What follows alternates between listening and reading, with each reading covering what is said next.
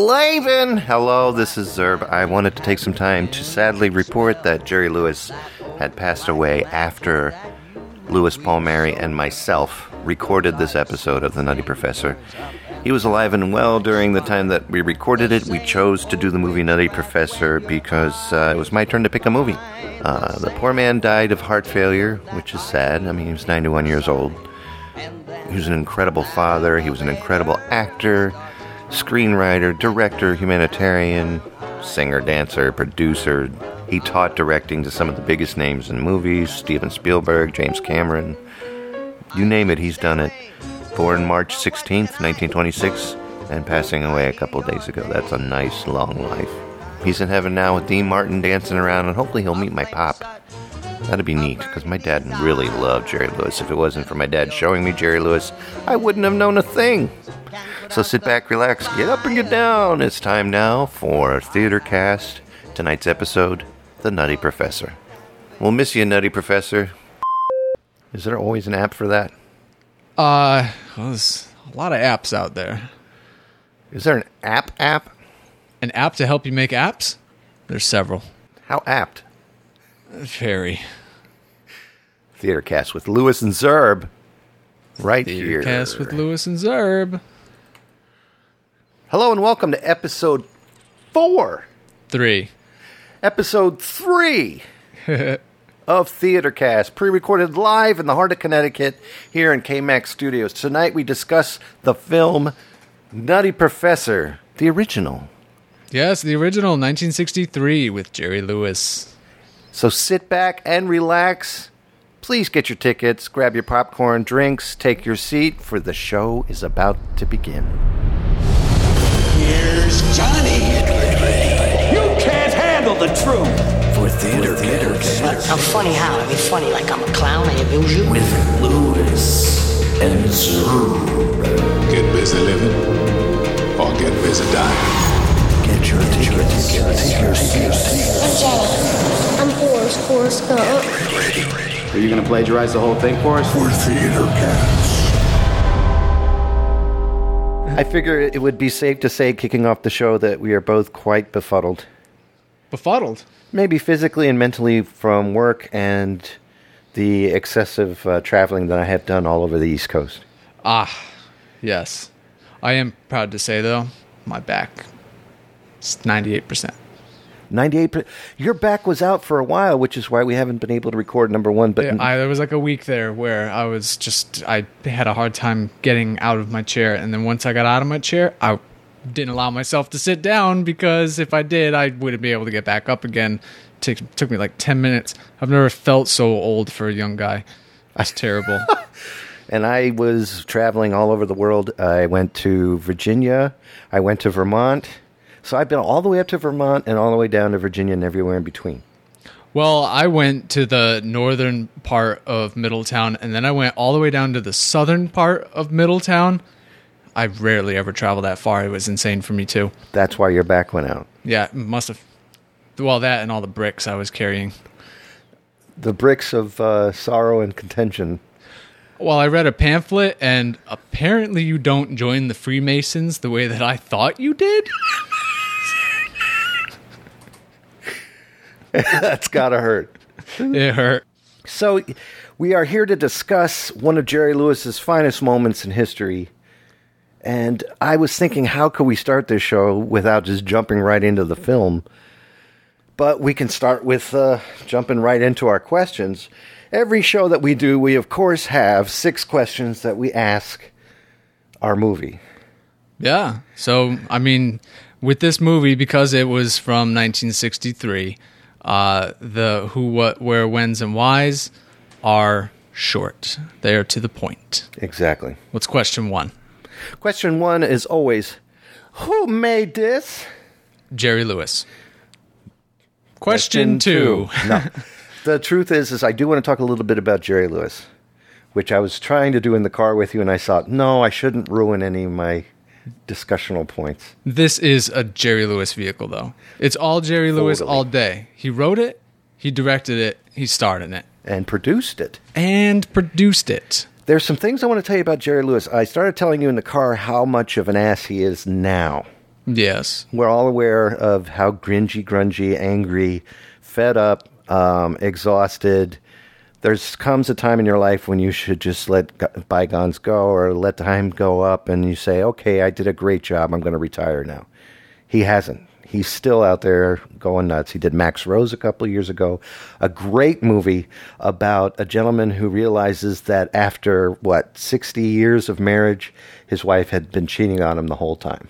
The whole time, The whole time. And even into her old. Yeah, You know, and, like and well, maybe not into her old, but like retirement home swinging. Well, you know, they're all the rooms right next door, True. and um, and and he made that movie, and uh, there was another movie he was working on before the passing of Jonathan Winters and all the the classic people. There's Bob Newhart in this film. There was Don Rickles, and he passed. There was a movie they were working on where there's an old folks' home, and and all these great old comedians had to put on one show to save the old folks' home. Great idea for a movie. Nothing ever came of it. Unfortunately, people pass away. All these little things like uh, Max Rose didn't do squat anywhere. Didn't even make it to DVD. Poor thing. Was in the theater in very select locations and got high praise, but not too high, so it didn't go anywhere else. So it probably just showed up in a bunch of art house theaters. Exactly. And it- so Jerry's career now is mostly um, uh, strands of what was once greatness. I mean, the man's made with Dean Martin over two point something million dollars at 25 cents a ticket back in 1950 off of movies that he was making, uh, the Bellboy, Aaron, Errand Boy, uh, some of the other movies that he did, uh, the Who's Minding the Store, um, all the classics, and uh, and now he can't even sell a bucket of popcorn, even if he was holding it and giving it to you. I said it. Okay. And, and Jerry, if you're listening, hey, I paid money to see you. I paid eighty eight. Well, my daughter paid eighty eight dollars. $79? We paid 80 bucks to go see you, Jerry. And it was an incredible show, but he's just basically playing old clips, and he calls them never be seen before clips. But yes, you, on YouTube you can find these clips in a heartbeat. And he's he's playing them on a big screen. And then the lights would t- come up, and he would be sitting there going, "Now you can ask me questions about what you just saw." And then you ask him questions, and then he would anybody who asks a question that he doesn't understand, which is everyone because he can't hear, and he won't wear the hearing aids, and then uh, and he's just like what. and you're like, "What did you say when you, uh, when you were with Dean Martin?" And then he'll go, "It's sure nice coming to this area," you know, and he'll be crappy, and it's like you just. But I guess people eat it up. Now, Sometimes people see past that when it involves their idols. True. In his in the pro area for this gentleman, Steven Spielberg took classes from Jerry Lewis on how to be a filmmaker. Uh, uh, James Cameron was in his classes on how to be a filmmaker.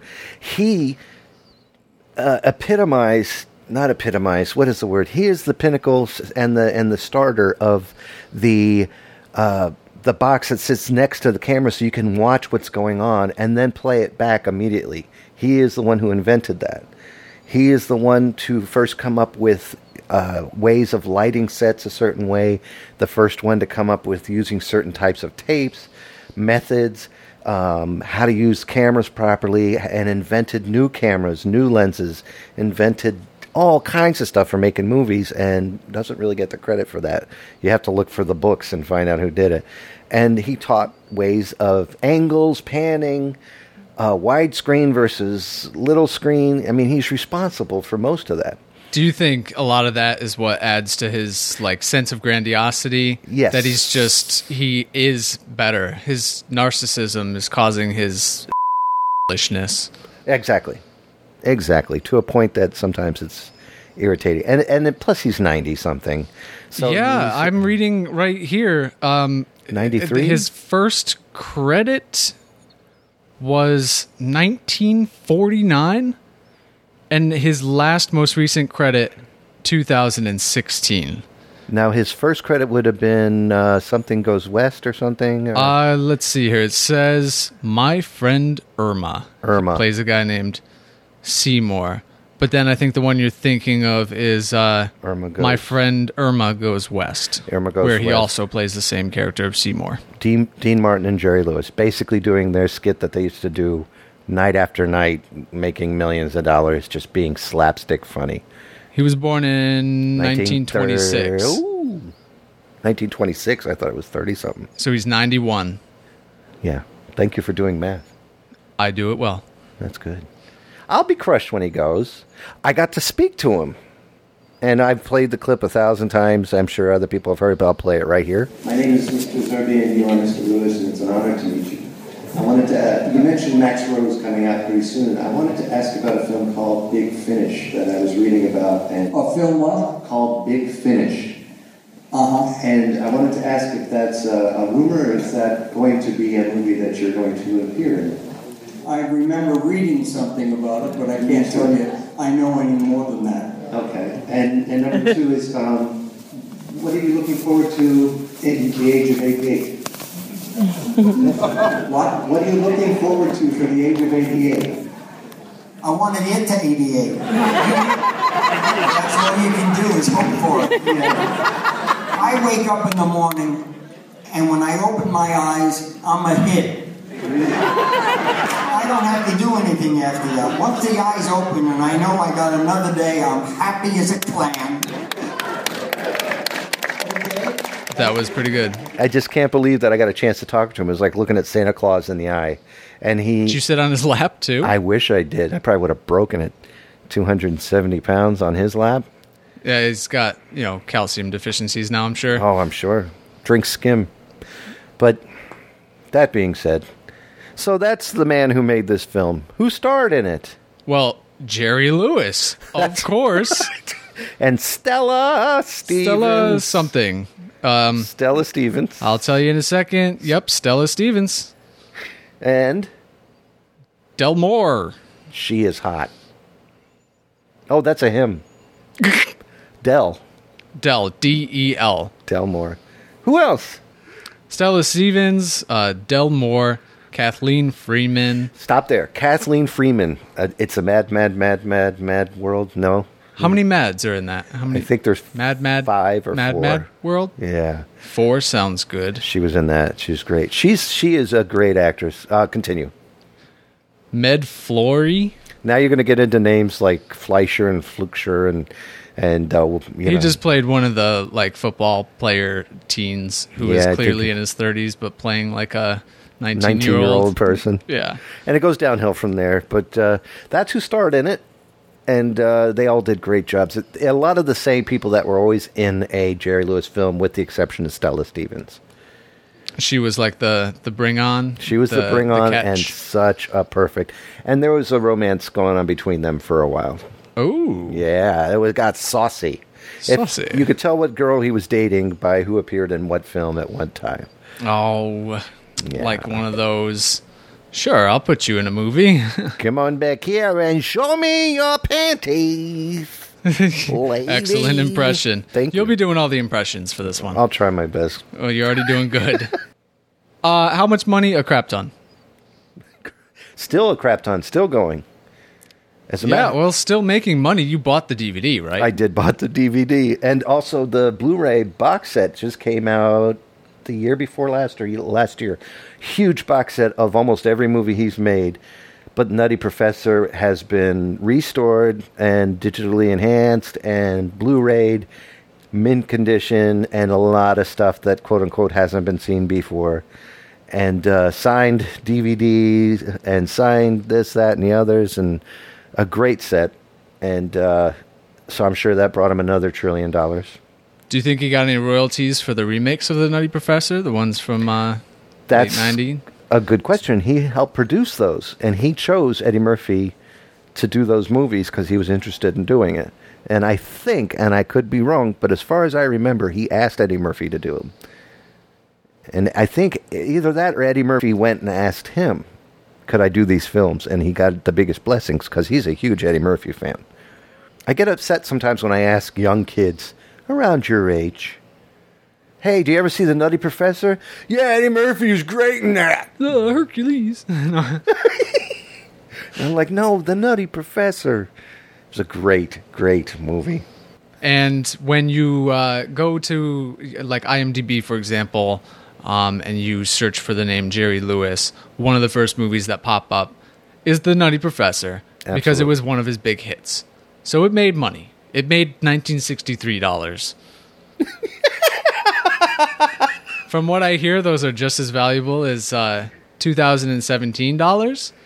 At least if you have them in cash. Oh yeah, definitely. And they had them in cash, all right. but I don't even know what it would translate to in today's, you know, uh, dollars. Uh, the closest I could probably uh, assume would be if you equated it to like the remakes, for example, because people got really excited about them and they got excited about seeing Jerry Lewis and people went out to the theaters. True. And the the the one thing I do know a little bit of uh, trivia, if you will, about the movie. If you saw the movie, you'd know that he, he talks like this when he's like, uh, "Surely, Miss Purdy, you don't understand that." he said that he was on a train from somewhere to Hoboken. There's always somebody going to Hoboken in Jerry Lewis world, and um, he was on the train and he went up to a guy and he says, "Do you mind if I sit here?" And the gentleman says, "I do not think I would mind at all if you would please have a seat. That would be fine with me, sir." And he kept that in his head. He thought that was the coolest accent he had ever heard. Uh, except there was a slight, I don't know if there was like an ethnicity to it, but the fact that the person was up here and this was the timbre of the voice was hilarious to him. And he thought if he put a New York kind of twist on there with a little bit of Jersey, then you have yourself a character of a of a very smart intensity that could be used and and of course it's used as a scientist on The Simpsons now profusely by um, Oh yeah, that voice. Um, that voice is is Harry Shearer or def- not definitively like the the nerdy scientist, you know, overlooked, maybe even abused scientist voice. Hank Azaria. You could put it on anyone. yes. You really could. And it's uh, and it's so perfect. I do it at work with all my friends if we're loading up the box. I'm like, uh, hi, I got another Zoloft to go out to the people with. And if we're talking about um, you know, trivia, uh, Jerry Lewis himself came and played his father in an episode of The Simpsons. That's true. His brain got removed or opened. Ah, I don't remember the It was episode. All Halloween- it was the is that- Halloween episode. Yeah, it was a Treehouse of Horror episode. and his his brains came out and they they took his father brains his father's brains and put it in his head i think Yep. oh he was the father of the of the scientist from The Simpsons. stupid guy you just said that too didn't you I think I said it, but in a really messed up, confusing way. okay then i don't feel so silly for not catching the jive that you be pumping But he did a voiceover, and that's kind of cool because the character on The Simpsons, his Stems voice, from- very much based on Jerry Lewis and you know the Oh. Nutty Professor, and love it yeah, it's good stuff. and i'm falling in love again with jerry again now i'm going to want to watch his movies again because of the fact that you just you slide into this uh he's a clown and you just you feel like a little kid no matter how old you are at least i do because my dad used to watch him all the time. And he would like force me to watch it. When i was a kid it was like being at the circus watching it made me laugh so hard. And then the older i got the more i thought you know what an idiot. You know, it's such stupid because that's not cool. And then you go back and then you watch now at this age and you're like that's brilliant because you don't see it anymore. Jim carrey attempts it doesn't hit the fidelity that jerry lewis was There are some actors I'm sure that take a lot of uh, influence from Jerry Lewis, but um, I gotta say, when I was watching this movie, uh, I felt a unique sense of a guy who was breaking into something that had never been done before. true And you, when you can feel that, when you can actually feel that someone is trying something new and doing it with a relative amount of success, uh, you can really appreciate it a lot more. I appreciate you appreciating that because of your age, and you're watching this basically for the first time. I'm so young. yeah, no, that was the first time I ever saw the 1963 version of The Nutty Professor. So that that answers my question. What did you think? Of the movie as a whole, Yeah, I thought that it was definitely a very good movie. yeah. What do you And think of the you- rectum as a whole? sorry, go on. go ahead. I'm sorry. I had to ask. Anyways, um, I liked it, and I would recommend it to anyone who can tolerate movies that don't go at the uh, rapid machine gun pace that modern day movies go. That's if you can actually true. sit and you have anything in the form of an attention span, you will enjoy this movie. anything in the form of an attention span. Amen. That's Just true. saying, There's yeah. not much of that left nowadays, and that's good that you have it. And also, I mean, it, sometimes it's just fun, uh, even if you don't like the storyline, just seeing people's mannerisms and uh, the styles from, well, essentially 1963. Yeah. And the way people behaved and looked and talked, even. Um, that was also all very interesting to me. There was such an attempt at decency that There was, and yet there was none. the way they looked and their uh, their outward actions were that of people who were very civilized and trying to be decent. And then as soon as they opened their mouth, you were like, everyone in 1963 was a dick. they they all were trying to one up each other, and they were all they wanted to get in fights. like today, Well, I mean, at least today, you know, you, you don't curt around it. You just you don't go curt right around into it. Everyone looks like a dick and acts like a dick. These people were s- like secret agent dicks. Very well said. Very well Um, said. What else? You know, just about the age of the movie. Um, oh, I noticed one thing. What's that? I don't think there was any people of color in this movie at all. No, doubtful. Like, I think maybe there was uh, one person in the background at the very end, uh, like uh, the when they had the band playing and all that other stuff. I think I spotted uh, the only minority in the whole movie. but it did strike me that there wasn't even an attempt to throw anyone. But I mean, also you got to think about the environment. Most of the movie takes place in two locations: a college, which in 1963 would not have had a lot of people of color in it No. And then also a club and this is like this is Jim Crow era, right? Or this is the end of it at least. I would think so. So if there was a club, then Hey, I gotta admit it. Uh, Who the hell's Jim Crow? I don't even. this is some guy. He squawked a lot. Got it. But um Aha! Aha! Aha! I got you. That's what he did. He just flap around town squawking at people. Anyways, he um or uh a club like that probably would not have anyone either. So it's not exactly out of character. What was that movie that just came out recently? Dunkirk. I cannot wait to see Dunkirk. By the way, I will see it at some point as well. But people were complaining that there were like no minorities of people of color in there. And it's like There uh, were no This is a World War era in which these were European countries, like Scandinavian countries or something like that. we've gotten a little, and I'm going to sound like some backwoods hick. I don't care. It we've gotten a little too pushy on that. I mean, if you look at the newest Star Trek, there's like an abundance, and and we haven't even hit the aliens yet. There's just fly in the room. I know. Uh, we haven't even Dinner. hit we haven't even hit the aliens yet, but there's an abundance of color. They they did throw it in there like a splashboard. But um, you know, if you're making a historically accurate movie, don't yell at people because you didn't like force color into that movie. I know. I mean, unless it's a historically accurate movie that takes place in like Egypt Sometimes everything's something fine like in that, black then, and white. Then there should be very few white people in it. True. But um, beside the point, uh, yeah, I, I would almost even like to go in and just research and see if there were any credited black actors in it at all, because I doubt that there was. Um, the- it might at the very least be guy number one, extra extra two. Yeah, guy named Token who was the janitor. Yep, Token the janitor. But besides it being a, an extremely white movie and an old movie And a Jewish movie. And a Jewish movie, Very. very. I want to talk about what actually happens in the movie.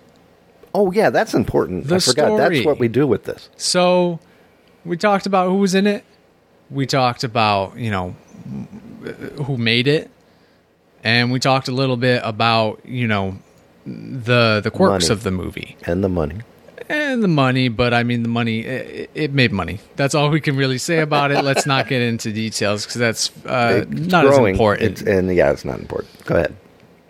but what was the movie about? It was about a a, a kooky uh, teacher, right? It was about a professor, yep, the was- professor. that was the word. rather nutty, Rather nutty. Yes. and uh, he his ambition in life was to uh, teach number one and number two uh, impress young Miss Purdy, who obviously in the school was it a college or was it a high school? No, I'm fairly certain it was a college. Good. Phew. That, Yeah. that takes care of that. Um, but Still an age discrepancy, but a legal one. Yeah, legal, I guess so, uh, in 1963. Um, but uh, the the heart of Stella Stevens. He's trying to win the heart of Stella Stevens and figures the way that he is in his uh, sor- uh, uh, his uh, current capacity would not uh, befuddle nor nor bewilder the heart of Miss Stella Stevens. Therefore, I must become a man of, of much greater stature, and what better way than with chemicals in the lab? Yep, he was uh, the stereotypical skinny, slightly hunched over uh, dweeb who was easily picked on with big old buck teeth and thick glasses and like this Hair hair, from slicked. hell. Yeah, I don't know what was going on with that, but um, when you see a picture on the front of like a Halloween costume of a dweeb, it that's very close to how Jerry Lewis looked uh, pre, you know, as the Nutty Professor, basically. Yes, exactly. And uh, he, he looked uh, pathetic, and he was pathetic. Everything he attempted to do always ended up uh, In like the second or third scene in the movie, uh, one of his own students basically bullies him and throws him into a cabinet. filled with Like chemicals. chemicals and beakers and stuff. And because he wouldn't let him go to football practice. Yeah, he was like, "You got to stay here and learn." Oh my gosh, what a concept! Mm-hmm. But yeah, he got all uh, uh, Bad, meatheaded. bad teacher. Naughty, naughty, naughty. and he picked him up and he pushed him into the closet. Who saved him? Purdy. Purdy, Stella Stevens. Oh, a heart of gold. I wonder if that was the moment when he was uh, uh, first like, I might have a shot. But Probably. first, let me concoct something. No pun intended. Pun intended. Concoct. Gross. So, um, I mean, th- a few other things happened too. He like blew up his classroom, and that was one of the first scenes of uh, uh, slapstick in the movie. There, there are a few moments of slapstick. It, it breaks the reality wall uh, in this movie, not Very just true. with the mad science, but in the physical comedy realm as well. Uh, they find him under the door that they've all been walking on when the firefighters finally Leave. figure out le- yeah they leave after you know extinguishing whatever flames there were and someone like the principal's assistant comes in or something and then finds him under the door like in the ground imprinted into the ground like Wiley E. coyote when he just slams into a wall too hard There's a lot of Looney Tunes uh, activity in this in this film. the loony professor The Looney Professor. There's your favorite, which you told me about the very next day when you saw it. Oh, man. profusely So- because you were so excited. before he realizes that he's going to need to use his brain to become the suave, good looking man that would impress Purdy, he first tries a little bit of the traditional methods of becoming, you know, a strong, confident man, Manly man. including um, uh, trying out a new diet routine and exercise. And I got to tell you, too, speaking of. Um, you know 1963 era uh, visions and scenery when he goes to that gym it, this isn't a 2017 gym No. with techno music playing on the speakers and hot people everywhere this was a gym filled with like middle-aged men with like tank tops and crap tons of chest hair Retired drill sergeants. right retired drill sergeants it was that was humorous in itself, and I don't think it was intended to be. That's the thing that's humorous now when it was just the way things actually were in 1963. Exactly. But he walks in there, he's like a dwarf amongst these people, and he starts trying to do some of the routines that they're doing. The the weird shaker machine messes him up. The old school ropes against the, the wall. The old ropes against the wall, and um, the the thing that got me, I I I told I told good old Zerby here, pretty much like the day after I watched it, that there was one scene that caught me way off guard, because the first part of the first slapstick when he gets stuck under the door like that, I was like. Okay, you know, he's kind of just like under the door. Haha, you know, that's funny, a little unrealistic not breaking any laws of physics here. This following scene, I had to pause the movie and get all my laughs out because I didn't want to miss what was going to happen next. you were giggling. I was hard. laughing too hard because it caught me off guard. So he's lifting weights. Right. Uh, what was it? Barbell? It was a barbell. Yep. So Given he's, to him he's by the- lifting a barbell given to him by a man who could probably lift it with his pinkies. Yeah. And he's like, I, you know, uh, spotting him. Yep.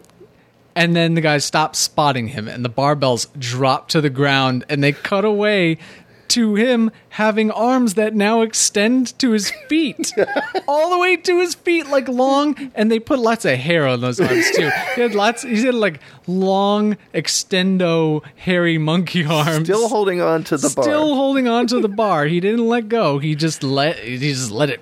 It didn't dislocate his shoulder. It stretch Armstronged his arms to the ground. And the best, before you continue, I know there's more to it, but the best thing for that was the sound.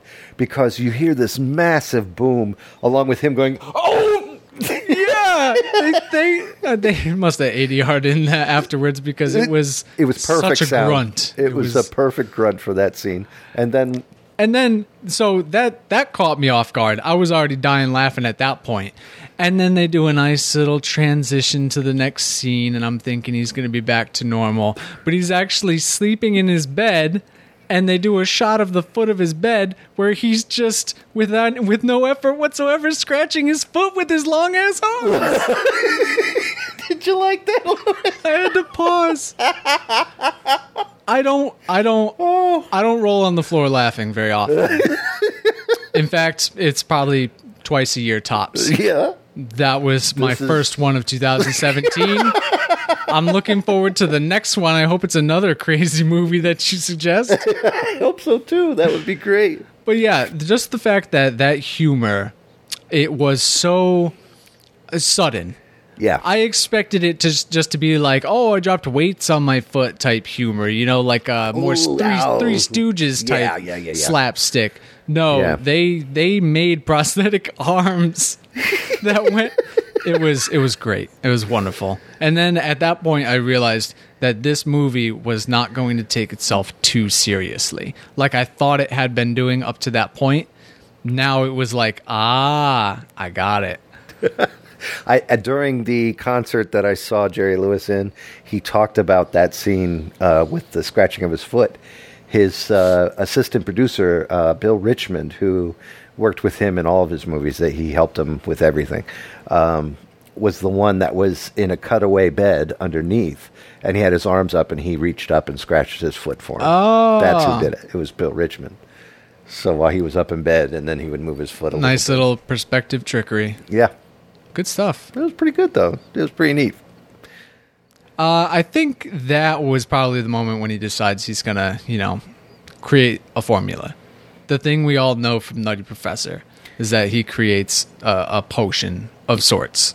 to make himself enhance and he tries again and again and again he fills the jeep up really cool jeep from 1963 i think is a jeep uh, with books and books and books and he's reading and researching and talking to his bird named mabel i think Oh, that bird. and uh, I don't get people with birds, but and uh, you know, just like uh, trying so hard to get it, and uh, uh, and then one night he goes to work on it. He goes, "Tonight's the night, Mabel. I'm going to be, you know, whatever." And the thing that drove me nuts is how long. The transition scene It is drives me when- crazy every time I'm seeing it. It's like I have to fast forward. It does go on a little long. it's uh it- like they have comedies sometimes where someone will do a long form joke and there's that little valley in between the joke where it's not funny, but then when it goes on long enough, it becomes funny again. Yeah. I think that this fell just short of that becoming really funny again. Even though I did notice a few cool things like every time they did a cutaway of him so he could fall into more beakers filled with random colored fluids. he had a lot of beakers filled with random colored Yeah. fluids, beakers, flasks, all of that stuff. He would be a different color. Yes, he would. He was, you know, like blue, like grayish color, green. He would be Purple. changed. Oh, and his. I thought he was going to turn into a werewolf. To be honest, that's the kind of transition he was making. It was painful and like scary, and this dramatic sounds. Hair and, everywhere, gorilla Yep. Oh, and he got even hairier again. That's true. They really played up on his hair. Was was body hair big back then? I guess must have been. Yeah, the pu- puberty was quite exciting in the '60s. Uh, a constant, all into adult puberty. Just never stop growing that body hair. That's what it was. gorilla people. but um oh, and it was also like only one of his hands changed too. That's right. One was like inflamed and hairy, and the other yep, one was perfectly crazy fine. hairy, like all big and and gross looking, and then his other hand was just a normal Well, hand. they didn't have the money in the budget to continue. I figured it was something like that, but also just he was like it was going wrong. Yeah. Like he was going to have one last mistake before his success.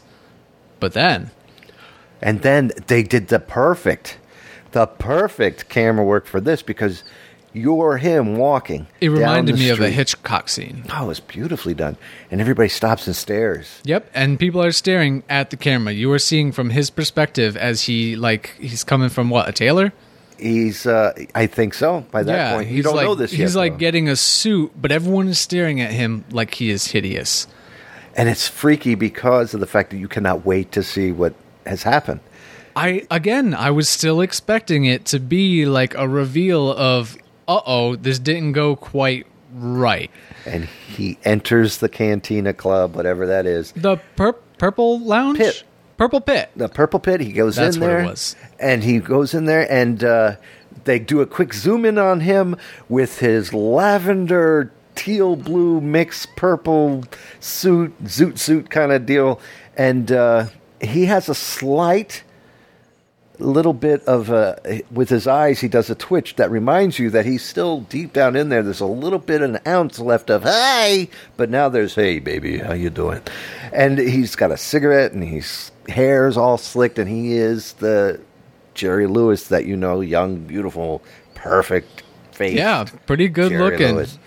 They And- pulled that off. perfect Oh, if only his attitude and his mannerisms could match his beautiful looks.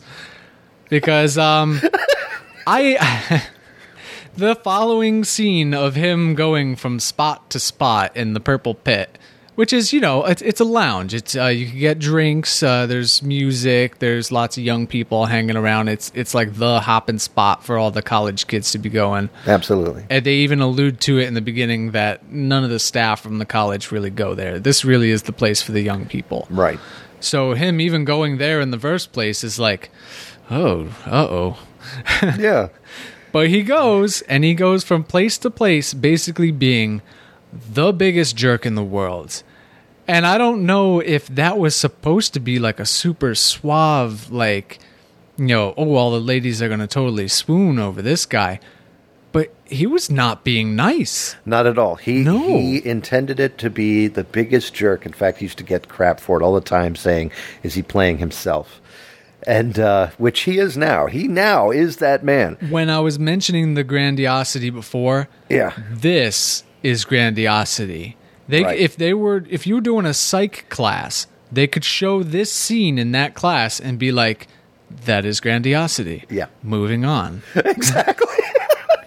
but he he wanted to be the he wanted it to be the most despicable person on earth, and that's what he was trying to portray and pulled it off very well. Success. Uh, my favorite scene is uh, well, I could say this all through the movie. I have a bunch of favorite scenes, but one of my favorite scenes is him sitting at the bar, and the gentleman comes over and goes, "Look, buddy, I don't think we want your kind in here, or something of that nature." And then he goes, "Oh, please, Mister Ball Brawler, please, bar brawler. Yeah, bar brawler, please don't hurt me. And then he makes this fist, and it, it's sort of like when you go, yeah, and you put your fist up in the air, but not really a fist. You put your thumb on the side, and he punches the guy twice, and then quickly. At the same speed of hitting somebody, pulls out a mirror to check his hair and make sure he didn't mess it up. it, it was very fast, and and he didn't he didn't get booted either from the bar. No, For- nobody wanted to mess with him. Yeah, I guess no one wanted to mess with him, or they were just like in awe. Like when you watch an animal at the zoo, you just you you don't intervene when it starts like you know uh, throwing feces at the window. You're like, well, that's what they do. We're just gonna keep just try not- watching. you try know, not to catch it. oh, that monkey is bopping the other monkey on the head. Great transition. Do you remember the name of the drink that he asked the bartender to make? Oh no, I forgot. What was it called? The Alaskan Polar bear heater. heater bear. Something like Fish. that. He says, "Make me an Alaskan polar bear heater." I oh man, No, no, because then the bartender argues with him. He says, uh, "The Alaskan polar bear what?" And he goes, "I didn't say Alaskan polar bear. I said Alaskan heater. You said Alaskan polar bear heater. Now, get me some lime, get me some cherry, get me some bitters." get me basically one of everything that you have on, on your bar. This drink would have in reality been probably quite disgusting and extremely alcoholic. And he says, "Hey, this sounds kind of good. Can I try it?" And I go, "Sure, go ahead." Gives or Jerry goes, "Sure, go ahead." The guy takes a sip of it, and then puts the cup back down, and then starts pouring what's left of the uh, big uh, mixer flask into the glass. It doesn't move. Doesn't move, freezes in place, so, like still, Mm-hmm. and then you're focusing on on Mister Nutty Professor there in the back, or what? What? Were we, Now he is. Um, oh, what did he name himself? that's embarrassing. That Buddy is Love. embar- Buddy Love. That's right. Well, you know why we don't remember what his name is? Why? Because he had to make it up on the spot too. He didn't have a name. That's true. He just he just literally started hearing uh, uh, sounds from the radio and stuff like that, and that's when he didn't have a name at this point. That's true. So he had, to make it up. he had to tell. Uh, he had That's to come we- up with his name. we were trying to show you how that felt. yeah, definitely. But um, yeah. So the guy, I, I think he killed him. No, he didn't kill him. He must have, because I think that that Why drink did you think that? Go ahead. that drink was essentially poison. he he created a poison. He is the Nutty Professor. I mean, he just created a potion that transformed him. Good point. Into the would know how uh, future named Buddy Love. So eh, you know, he probably was like, "Yeah, I got a bunch of stuff on this bar. Uh, this barkeep is being a a, a dippy doo guy. I don't know. I just made that up. I was trying not to swear. That was good though. But anyways, uh, yeah, he just mixed a bunch of stuff together, and that bartender freezes in place and then falls to the ground. well, he pushes like a him statue, gently with his fingers after Taps he him. finishes. Just taps him. knocks him just enough off balance that he falls to the ground. Crashes. I'm surprised that there wasn't like a little cut at the end of the whole uh, purple pit scene where we just see that guy still frozen in place on the ground, just That would have been a great yeah, clip. and two people lifting him out like he's a store mannequin. yep. So he uh, goes into the bar. He gets in a quick fist fight. Uh, he like, you know, Tries to kill he's- the He might as well have been uh, finger gunning at everyone. Hey, hey, hey, hey, hey, hey. And then he kills the bartender. Right. Yep. Then Uh, what's her face comes in. His heartthrob. Stella. Stella. And Stella, Stella, he manages to dance with her first, if I am correct. Uh, Or no, he plays the piano for her first. Well, he kind of like talks at her a little bit. Right. And she is the only person, and this must have been intentional. This is when I realized that his being uh, such a jerk in this uh, um, establishment was a not just um, a reenactment of 1963's uh, lounges um, everywhere. This was intentional filmmaking because she's the only one who actually calls him out on his BS. She is the only one that doesn't react with like, "Hey, Shock. that guy's pretty cool," even Right. though he's like punching people in the face and murdering bartenders. You know? She's the only one who's like, mm, "I ain't impressed." No shock and awe. At Yeah, all. but then he sits down at the piano and he sings a song, and everyone's like, that "Oh." old black magic, and I'll play a clip for you right here. Black magic has me in its spell. That old black magic that you weave so well. Those icy fingers up and down my spine. The same old witchcraft when your eyes meet mine. The same. And I love this song. It's not a bad song. I love that song. And I his, had to his rendition it. of it too, I paid for it. not terrible. Mm. But um, Yeah, he's he is a that good apparently was enough for everyone to be like, ah, we forgive everything that he That- just did today. yeah, Came killing, in, caused a ruckus. murder. But you know what? Pretty swell song. Mm-hmm. Hope we see you around here again. If you're ever in trouble, sing a good song. You'll be fine. He uh he leaves with Miss Purdy at that point. Gets in her car. Oh, I love this part too. Sign of the Times again, 1963. He goes, uh, like, you got a car, baby? Or something like that. She goes, Of course I do. Name me a college kid right now that has a car. Nobody's running around with cars like that anymore. Young people are less and less having cars. Of course I do. No, you, you nowadays it'd be like, you got a car? Of course I don't. I got a bus. I got a bus pass. You got. I can. a I, can call an. Uber maybe, but no, I don't have a car. What do you think this is? 1963? my my in my family i don't even know if he wants to be known as this but my nephew now who's going to be 20 is just getting his driver's license. Just getting his driver's license, But- let alone a car. in his defense he lives in ashburn virginia. What's the point? You call uber or you just get on the thing or you get on your bike and everything is within five seconds away from you. It's no need for it. It's like living in new york city That's why I don't have a car. I pretty much Oh, spend that's all my time here in Middletown. you do not have a car but I do not have a car, but I work in Middletown. All my doctors are in Middletown. All my grocery stores are in Middletown. There's a movie theater in Middletown. And uh, also, I stay in a lot. and that helps Help save money so I can buy a car. that's true How come every town in these these movies seems to have this one like hill that looks out over the whole town entire with all the lights? Where is that? I'm sure that uh, one or two of them exist, but it seems like every single town in all of these, uh, you know, when they want to go somewhere in a car, that's And where they go. to make every town. They could be on a desert island, and then they'll be like, "Well, let's uh, go over here." All of a sudden, they would be at the top of a hill overlooking a city. let's with all go the up to devil's peak and take a look Yeah, out make out the point where no one's gonna bother us, and we're all gonna line up in our cars and creepily make out next to each other. That, that's a really fun thing to do, I guess. porking parking up the hill here Porking, parking. Um, for us, it would be. I would guess it would be uh, uh, the the Hubbard Castle I guess. because that looks over Middletown and Meriden, doesn't it? Uh, yeah, but like the woods, That's a good point. it's just trees. You're just looking at trees. Powder Ridge, Not even. the top of my hill up here from where I live. Doesn't that look at a lake? Yeah, No, there's nothing. I, I guess don't- you could get on the top of one of them really tall buildings. Ah, we can see the whole town from here.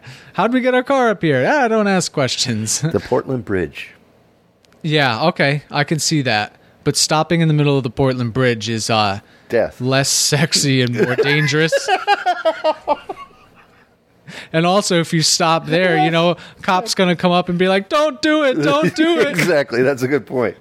And But, um, sadly, that's happened a lot recently. Not to deter from our show, but Eh, well, I mean, it's say a prayer for the jumpers. It's right there. Jeez. All right, continue. Well, yeah, so they go up there and um, you know, he starts, you know, making some moves and she even says that like, "Oh, you're you're actually kind of cool."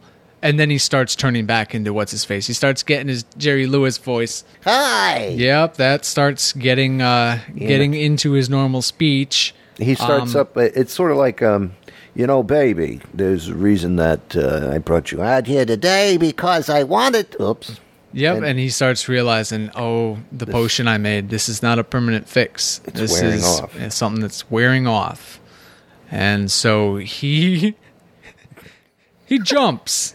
He just freaks out, jumps off the edge. Yeah. I don't know how far of a fall that was, but he just kind of like he's catching his voice every time it changes, and he just jumps right over the little wall that's right there. He's like, "Oh well, uh, uh, uh, jumps, just jumps right over. Doesn't want to be caught. Nope. And she's just looking like did he just jump off the edge of Lover's Peak or whatever the hell this is? And Stella has the perfect. Uh, Stella Stevens, who she is in real life, has the perfect face for confusion, almost mixed with understanding, I guess. But at the same time, worry. But I'll see him later, and it's just that. Oh well, I Yep. can't define. Gonna how go home. Yeah, just go on with life here, and I'm sure I'll see him again. But So the rest of the movie has uh, a few scenes of, of similar humor in it. Uh, word eh, basically every night it seems like he's going to the purple pit. yeah, he, He, to the he takes Pit, the potion performs. again. He transforms, presumably breaks some more beakers filled with colored fluid. um, turns into you know suave buddy love. Plays the piano for everyone, and everyone's starting to fall for him in the town. Everyone's starting to learn who this guy is. He's the Yeah. cool guy, new guy in town, uh, and people start uh, wanting to know. Well, who is this guy? Who is Buddy Love? like who is he really we know that you know he's a smooth talking chain smoking piano Big. playing you know got yeah it seemed like every scene there was actually a scene in this movie not to uh, digress but Please, I'm about to as well. By the way, he But go ahead. legitimately was smoking a cigarette put out a cigarette and then immediately lit up another cigarette. And there was a scene, I think, too, in which uh, Stella did the same thing, but she actually like walked in and took a cigarette out, put out her cigarette, and then took a cigarette out of another man's mouth and was like, "This is mine now. I'm gonna smoke this cigarette on you." That's the way it was back in the '60s. I know, but I mean, my goodness, that was a lot. I was born into an ashtray in 1970. Really? Yeah, Seems messy. not really. I put out a few. Um, not what I was going to digress to really quickly is the you mentioned again beakers filled with lots of color. I think because, uh, as far as I know, the Nutty Professor would have been. Well, who's minding the store? I can't remember if that came before or after. Was also in color, but I think at this point they've kind of mastered the art of having a color movie. Um, and am I full of crap? This is a guess more than anything, but I would think that's probably why there were so many colors in the film. Just to make it pop a little bit. Yeah, maybe. I'm. This is. I'm just throwing this out there. I Uh, think, any um, takers, believe me. If you don't, I don't care. But also, if you've ever, you know, I'm, I'm sure you had a chemistry class or two in in uh, in your days. Yeah, But um, real chemistry isn't usually that colorful. it's always. Uh, if you clear. want to differentiate between different fluids, you're adding color to it, or trying to create color intentionally with certain tests. You never have, you know, uh, uh, tons of beakers filled with primary colors. no, he's going That's off just- of the frizz feeling, feeling uh, Looney Tune cartoon. Yeah, he wants to create a scenery like I am doing something here. Yeah. lots of Bunsen burners, lots of presumably chemicals. Yeah. this is this is an apparatus uh, that does uh, basically magic, It's true. science magic in this case. Creates love, buddy love. Yep. But back to what you were saying. Well, I don't know. He's he's just making a name for himself now. And um, who was it? The dean. The dean who wanted him to perform. the dean was like, "Well, maybe we should uh, invite Hmm. this Buddy Love to the um, uh, dance formal. What was it? I think- Prom, something like that. The dance well, they don't do prom, proms. per- uh, formal dance prom. yes, uh, jig get together, Jig. shindig. Yeah, um, th- yeah, they're having a thing. Mm-hmm. They're having some kind of uh, A thing. yeah. What what did they call it? An event. It was an event. They want him to get up in there and, and sing, presumably the one song that he sings every the night. old Black magic. The old black magic. It's the only one. I think probably Jerry Lewis. Just that was the only one he could record. Likes to sing. So that's the one he kept uh, kept singing over and over again. And at that time, that would have been Frank Sinatra's hit, who he was friends with. So maybe that was a little bit of a. Uh, Could be, could be. But then there's a twist. all the teachers are required to chaperone this thing. Henceforth, there and thusly, so is the professor. So is the professor. He must be there. So he has a dilemma now. He can't let his boss down because he's already like blown up the school three times. He's on notice. He is he's very close to being fired. True. And so he can't just like, well, well I'm just going to skip it. I'm going to be buddy love for the night. He can't do that. Illegal. Yeah, well, illegal, uh, not a good career move. No, we'll put it that way. So he's uh, concocting a plan at this point. And um, The plan is what was the plan? the plan was to uh, bring Switch back and forth? bring the the goody juice with him, and basically uh, chaperone part the night, and then become buddy love. Yeah, Yeah. when needed. So that was his plan. His plan was to transform halfway through the night and become buddy love so he can show his face as the professor. Look at me, I'm I'm chaperoning. Like, and I can't I can't do it as good as you though. That's all you needed. that was perfect. Um, and then turn into buddy love, uh, and do his singing and all that stuff. Yeah. Um, at this point, Stella is like totally into him. Yeah, now Like, she's oh, you've in got love my this guy. heart, and he does soften up a little bit too. He's not as rough, but he does have still and persistently, as Buddy Love, this commanding. I can get anyone to do what I want. I am now the one in power type attitude. Because before he was the one getting pushed around, and when he took this potion, suddenly he had the ability to make people do stuff.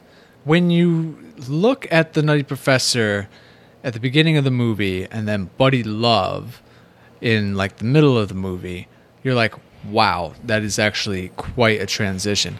Especially if you're a person who isn't like used to seeing um, uh, Jerry Lewis, Right. you know, in his prime you can easily go into this movie and you aren't introduced to him as Jerry Lewis first. You're introduced to him as the character of the Nutty Professor. yeah. Yes.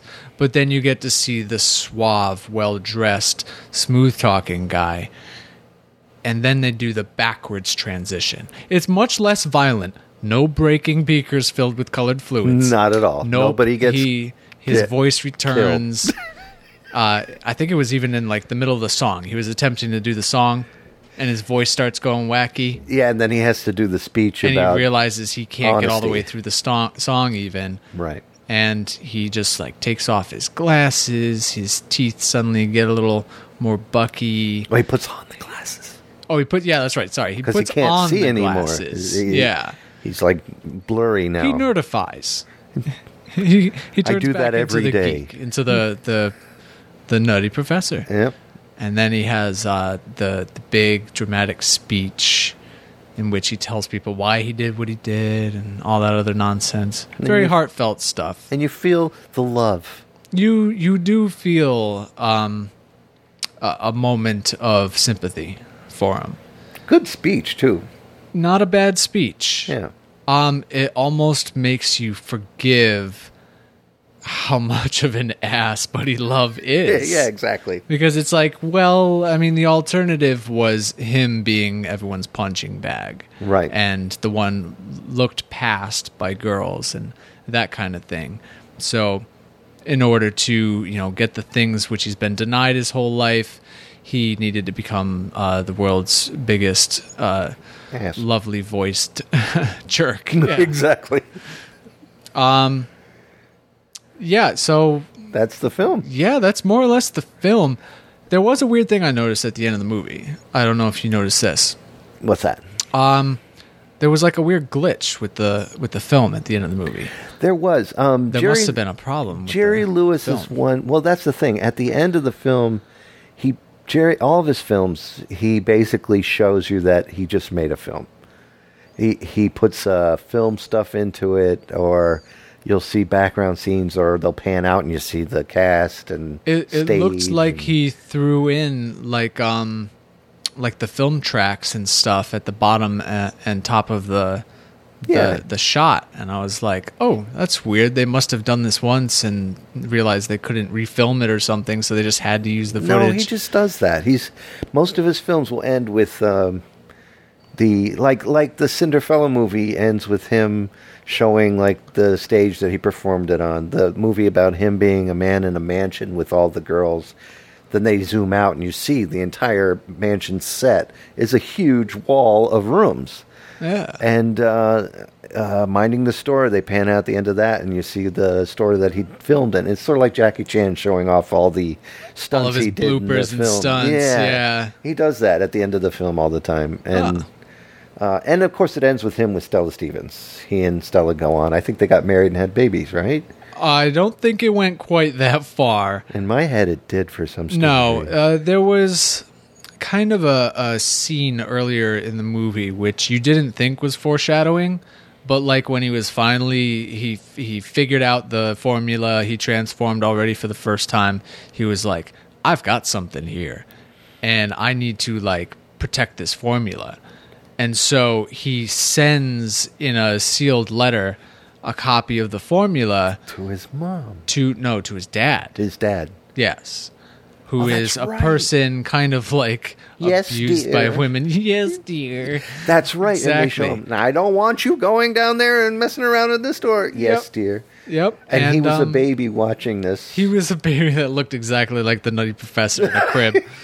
that was uh, its own funny scene, and you think that My poor papa. yeah, for the laughs. That's why they're showing that scene. Yeah. Except it's not. He was sending that formula to his father for safekeeping so that at the very end of the movie, when he's the nutty professor who has kind of learned a lesson and gained a little bit of respect from the people that he likes, Yeah. his father suddenly burst in the door of his classroom. And what does he have? He opened it up and he made some of that potion himself. And now he's a traveling salesman. Are you tired of being picked on? Are you That's tired of being the smallest person in the room? Wow. Well, I, here's what I got. I You know, must have that. stopped the movie before. I kept forgetting about that some part. some kind of I don't know. f- Thank you, Lewis. I his- totally his- forgot his about tin- that. tincture potion, and then they do like the the classic last joke that the movie literally cuts in on Yeah. with with like a with a with a zoom in of um the nutty professor leaving the classroom he's like oh great this is ridiculous i'm out of here and stella comes running up behind him and she's got two bottles of the potion in her back pocket Oh yeah, yeah, yeah, yeah, yeah. I remember that too. like, oh yeah, let's get out of here. And she's I- got the potions. Like, oh man, she wants she buddy, wants buddy love. love, baby. Oh, I totally forgot about that. Yeah, it was it was good. It was um definitely you know reminded you because you can't end on a down note anyway. So they had to have that last Yeah. little uh, momentary laugh. I've seen this movie about three billion times, and I guarantee I probably stopped it where I was like, okay, I know what happens after the speech. I'm not going to watch anymore because I had totally forgotten that ending part. Yeah, well, I watched it all the way through. Thank you very much. I wanted to make sure I was getting everything. So let's do number five and six really quick. All right. Should there be a sequel? There was kind of. Well, there was a remake, and uh, quite frankly, no, there doesn't need to be a sequel. No. Uh, not only could they not really do one f- uh, sequel for the 1963 version, but it it just ended so tidy. There was no need to be a Zipped up. sequel. Anything else that they do would be missing the point of the whole story of the Nutty Professor, which is True. Guy improves himself with supernatural means. Uh, maybe some people learn a lesson in the meantime. That's that's all there really needed to be in that movie. Everything else would just be redundantly uh, convoluted. Yeah. you don't need it. and redundant. It'd be it'd be stupid. Exactly. Now Now- the remakes, the uh, Nutty Professor with Eddie Murphy and stuff, I I can see that they were able to do a sequel in that one Yeah. because it it had a slightly different effect. His potion, Yeah. it was a slimming down potion that it did make him a little bit more you know smooth and less awkward, but it also drastically reduced his giant weight. It allowed Eddie Murphy to jump out of that fat suit in two seconds and be like, "Hey, I'm handsome and fit now, and Exactly. funnier and smarter." So you know, in that case, i i- having it be like a thing that could be sought after by a lot of people um, you know, evil corporations and all that stuff Understandable. made sense. Absolutely. In this movie, it does not. They did fine with just the father, you know, being the traveling salesman with the be awesome Eddie tincture. And, and Eddie Murphy playing every role in that film practically was amazing. He did a great job on all of the characters, and you watch him, and you don't see Eddie Murphy in there. You see the characters that he's playing. True. Even even his own character, uh, the professor. You, you look at it, and it's Sherman Klump. Yeah, and it's not it's not Eddie Murphy until he is Eddie Murphy. Exactly. And uh, uh, I wish Eddie would do more work now. And those movies are fine, and they Yeah. aren't mutually exclusive. You can see the 1963 Jerry Lewis Nutty Professor, and you can see the 19 I don't know what 90s, I think 97 or something. Yeah. uh, the first Nutty Professor movie might have even been later than that. 99. Probably I don't know. It was in the 90s at some point. completely two different movies. Yep, completely two different movies. With Similar the potion, concept. the potion is the only thing. Yeah, similar concept, uh, but they're they're standalone enough uh, that you can watch one and watch the other and enjoy both without feeling like you just watched the same thing. Exactly. Um, so as far as the sequel, nah. Nah, I'm with you 100%. Would you have done anything different in this film? Why? Um, I would have had a lot more spoken jokes. Instead of visuals? It, they were a lot of uh, long Slapstick. setup jokes. Ah. And so sometimes you're watching a scene and you start to grow a little impatient for, you know, all right, when when's the punchline? You know, like what's going to happen next? And like you said, the transition scene, I'm sure it was intended to be kind of funny with him That changing all the different colors long. and having the hairy arm. But at a certain point, you're like, okay, this is a long setup for hopefully a decent joke. And it doesn't quite pay off that much. If they added a lot more of, um, you know, actual spoken comedy to this movie, it could have been like one of the best movies of all time. True. I think it is one of the best movies of all time, but that's because I grew up with it and it's been part of my life since, gosh, age seven. I think it's probably the first time I saw it on TV. True. And my father made me watch it. I mean, like, he wanted me to be funny. So he figured this is where I'm going to learn funny. I, although I already got it from my uncle, and my dad was pretty funny, my mom, and everybody else. And I could be coming at it uh, from the perspective of someone, you know, born in the 80s. All the movies that I got in my youth started using CGI. They started becoming, you know, faster paced, uh, quicker cuts. Well, yeah, and crazier action. And so I might have been fed that too much to the point that a movie that takes the pace that the Nutty Professor does, i it's um, difficult. Plus, you're watching a movie that these jokes were original and wonderful when they first came out, but they have been replicated over and over and over again, and I'm sure that weighed on you too because you've seen this a thousand times before. That is very true. Um, So it's- I wasn't seeing anything that was uh, revolutionary. No. because it was revolutionary. Right. But I'm coming after the fact. I'm seeing all the things that uh, were based off of that, you know, creation. Exactly, and it is a slapstick movie. It's one of them. It's one of them. Buster Keaton, uh, Charlie Chaplin. I definitely could have, Affected you know, just used a little bit more in the way of, um, you know, the dialogue. I think understand it that could have used because there is more. a lot missing. Uh, one scene we left out, which I won't go too deep into now, but the scene between the principal and him when when he's, in, the trouble, room. Yeah, It's all through the eyes. Everything is mostly through the eyes, uh, with the exception of how the chair is straightened out. Again, another uh, uh, Bill Richmond thing. He had his feet underneath there, and he pushed up on a board to make the seat. The chair that he slumped in first, and all of a sudden he Oh. puts that little golden book there, and all of a sudden, Oh, I thought even you. Yeah, that was just you know you're kind of like, oh, I feel a little bit awkward for this guy. Even even sitting down is hard for him. He can't even do that right. God, he just blew Flumps up half chair. of his classroom. He's you know he's in big trouble, and he goes to sit down, and he even like. What did he do? He dropped the pen the- in the, the fish tank or something. It's got like a piece of algae stuck to his. It's nonsense. What was? Oh, I'm sorry. I don't. I don't want to get distracted. What was with that uh, pocket watch he had? Uh, the pocket watch was just uh, whenever he opened it up, it would play this music, and I think it was something that probably was planned to come up more in the movie and never did. It came up at least like four times. I, I kept wondering myself if that watch was supposed to be something that uh, Buddy Love would have on him, and then Stella would realize, wait a minute, that's that's uh, the Oh. professor's watch. Why do you have it? But they must have written that out, or it got changed, or something. That's right. Because what else would attract so much attention but that watch when he opened it? So, yeah, true. Um, That yeah, I guess made- that I always never wondered that never paid off. Never it was just weird and obnoxious, and every time someone mentioned the word time, I'd be like, "Oh, here he comes!"